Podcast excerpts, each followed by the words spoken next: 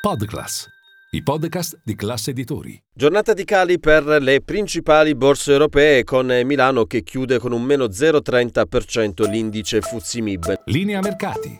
In anteprima, con la redazione di Class CNBC, le notizie che muovono le borse internazionali.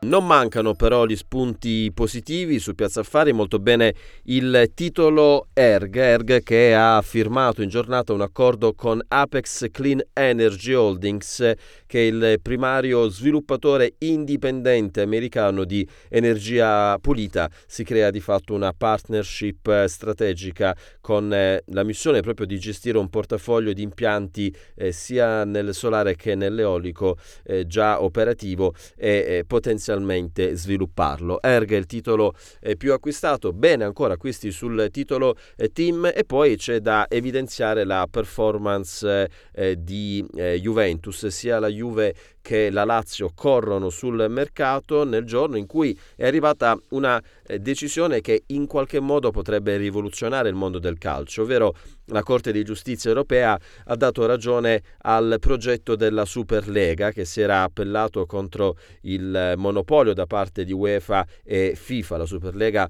è rappresentata da A22, che è in qualche modo la società che la rappresenta.